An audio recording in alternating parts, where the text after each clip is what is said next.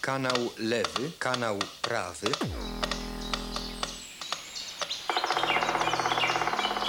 Punkt słyszenia. Dźwiękowe spotkanie z łazikiem gawędziarzem.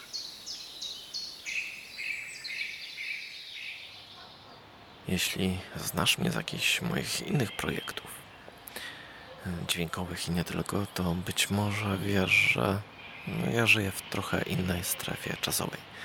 Mimo, że mieszkam w Legnicy, to e, no, kładę się spać e, bardzo często mm, mniej więcej w czasie, kiedy inni ludzie wstają i jadą do pracy. Ja wtedy swoją pracę kończę.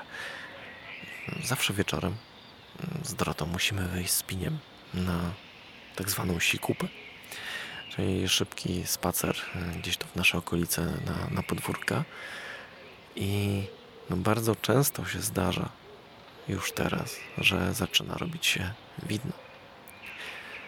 I takie legnickie podwórko o 5 rano w środku tygodnia brzmi dosyć ciekawie.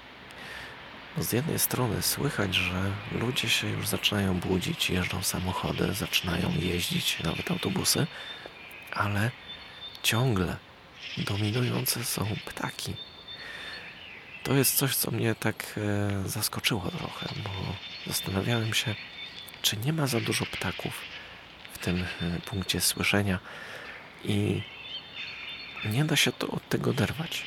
Co by się nie robiło, te ptaki są wokół nas i no jednak e, są najgłośniejsze, najbardziej się wybijają.